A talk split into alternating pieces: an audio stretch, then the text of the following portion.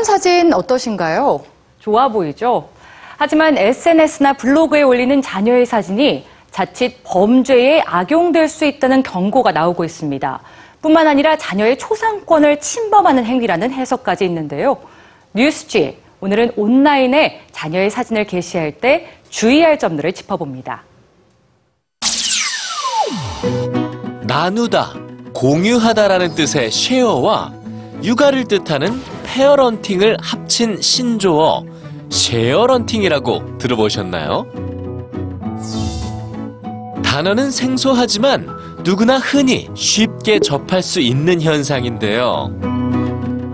온라인에 자녀의 일상과 사진을 올리면서 자녀의 성장 과정과 육아 고민을 공유하는 거죠.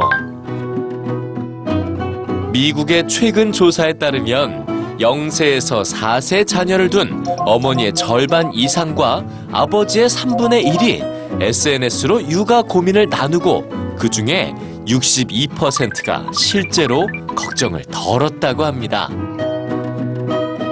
자, 그런데 이 쉐어런팅은 과연 부모들이 자신들의 삶을 공유하는 행위일까요?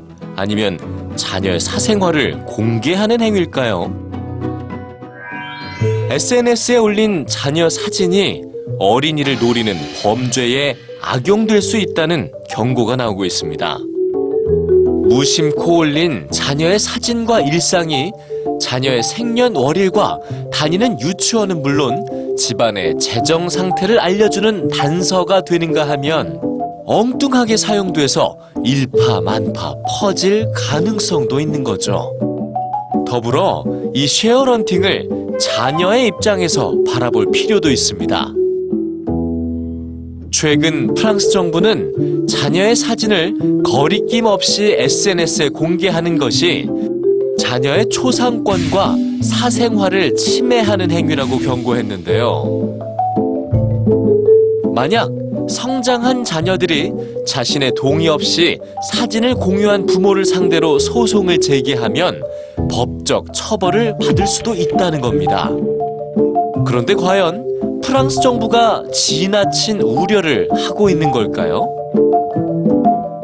최근 발표된 미국의 연구에 따르면 10세 이상, 17세 이하 자녀 대부분은 자신의 사진과 일상이 부모에 의해서 SNS에 공개되는 걸 몹시 싫어했다고 하는군요.